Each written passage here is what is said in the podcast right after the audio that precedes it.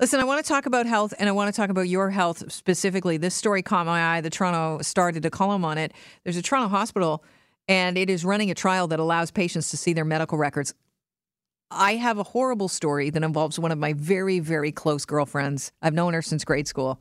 And uh, a doctor did not read her chart properly or missed a page of the chart and didn't uh, see the breast cancer. And so it uh, grew and she had to undergo mastectomy. And um, it's a horrible story. And she actually was the one to point out hey, wait a minute, this chart says you have to look at this breast. Uh, because on a follow up, she was going back for another mammogram. She decided to look at her own files, take charge. And she has warned me ever since then, and everybody she knows do look at your files. It, they're your files. It's your right to look at your files. But this Toronto hospital um, is in the trial stages of allowing you to actually look at your files because a lot of people don't have access to their information. And I think a lot of times they're worried about asking a doctor because of the, um, you know, the power the doctor holds. And, you know, they're the authority about if they can take a look at their records and just have a little look. They don't want to insult the person taking care of them. Um, but this is really interesting. It is a blockchain based project. It's an app. It's being worked on at the University Health Network. Here to talk about it, Dr. David Wiljer. He is Executive Director of Education Technology Innovation at the University Health Network. Welcome to the show. Good morning. Thank you for having me. Thank you so much for being here. Now, this is in the trial stages, but what motivated the development of this app? Uh, so I'll, I'll, just take a step back and, and say that for the last three years now, throughout the hospital, we've been uh, giving patients access to real time access to the results um, as well as their appointments. So, to the point of your very sad story, which I was sorry to hear, mm-hmm. uh, we've uh, been able to give now over 100,000 patients access to their, their health records one of the things that and they use it and it's a, a, it's a really important initiative here at the hospital and other hospitals are doing it as well. Um, What's the it, feedback like from the patients? Because I know a lot of things the charts are going to be and and uh, it's going to be written in medical speak. Are they able to navigate their way around their own uh, charts and, and results? Yeah, the feedback has been tremendous. Not like over 95% of our patients want real-time access to their results. They feel it helps them get better prepared for their appointments, helps them uh, feel more in control of of the situation and have better conversations. So we do say to patients that you know if you're expecting bad news, maybe you don't want to look at the the portal. You might want to talk to your physician first. This doesn't replace speaking to a physician, but if you'd like to see it ahead of time, if it's Friday afternoon and you really want to see that result, you can go ahead and see it, and maybe that will help you through the week. Well, and couldn't it inform your discussion with your physician? So, yeah, that we hear that over and over again that it really helps people, and we hear it from our physicians as well that it helps them in, in terms of having a conversation, knowing that some of their patients will have come in uh, hearing. I have a code overhead. Sorry about that. That is absolutely fine. We know you're at work and we appreciate your time. So, this mobile app, walk us through it and how it's going to work.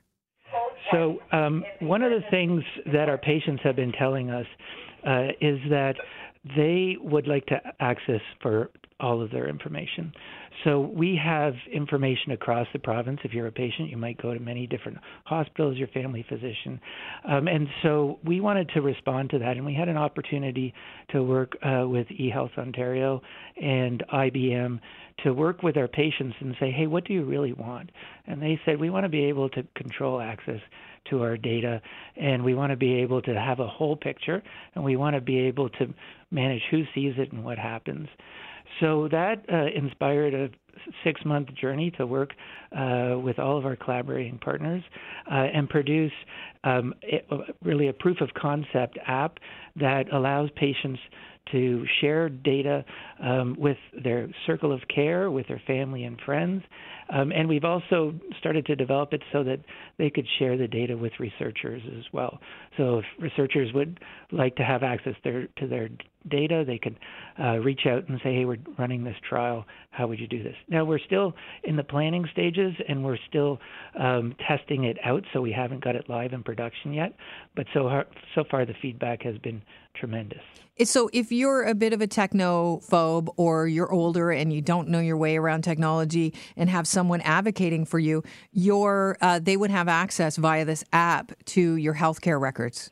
Yeah, you could share that access and, and grant that access uh, to other folks to help you, or if you're traveling with somebody and uh, would like them to have access during the duration of the travel, this uh, mo- model would let you do that. So we're pretty excited about the future of being able to have more granular control and and helping people manage a bit better. Now, this app would be only limited to uh, care within the University Health Network. Is that correct?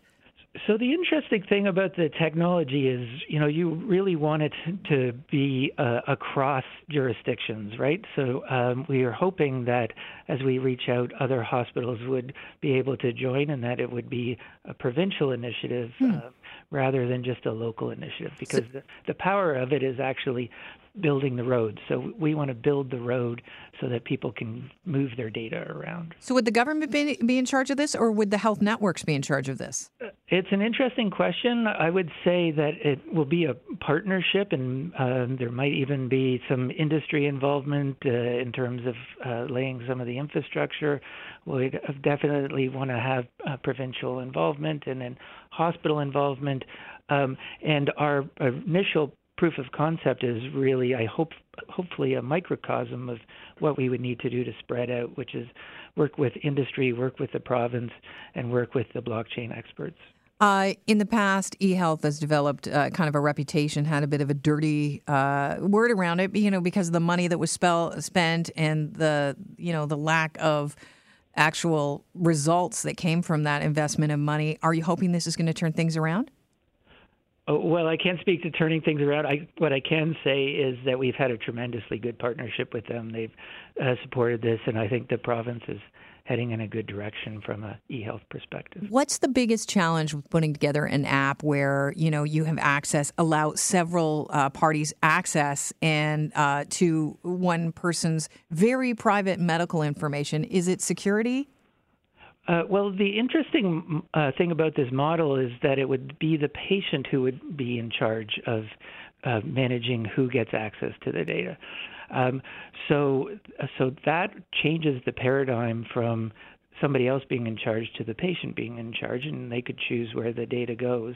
Certainly, one of the things that you want to do is make sure that everybody trusts the infrastructure, and that's one of the promises of technology like blockchain uh, which has a fairly high degree of trust in its uh, structure and it's designed to uh, maximize the security.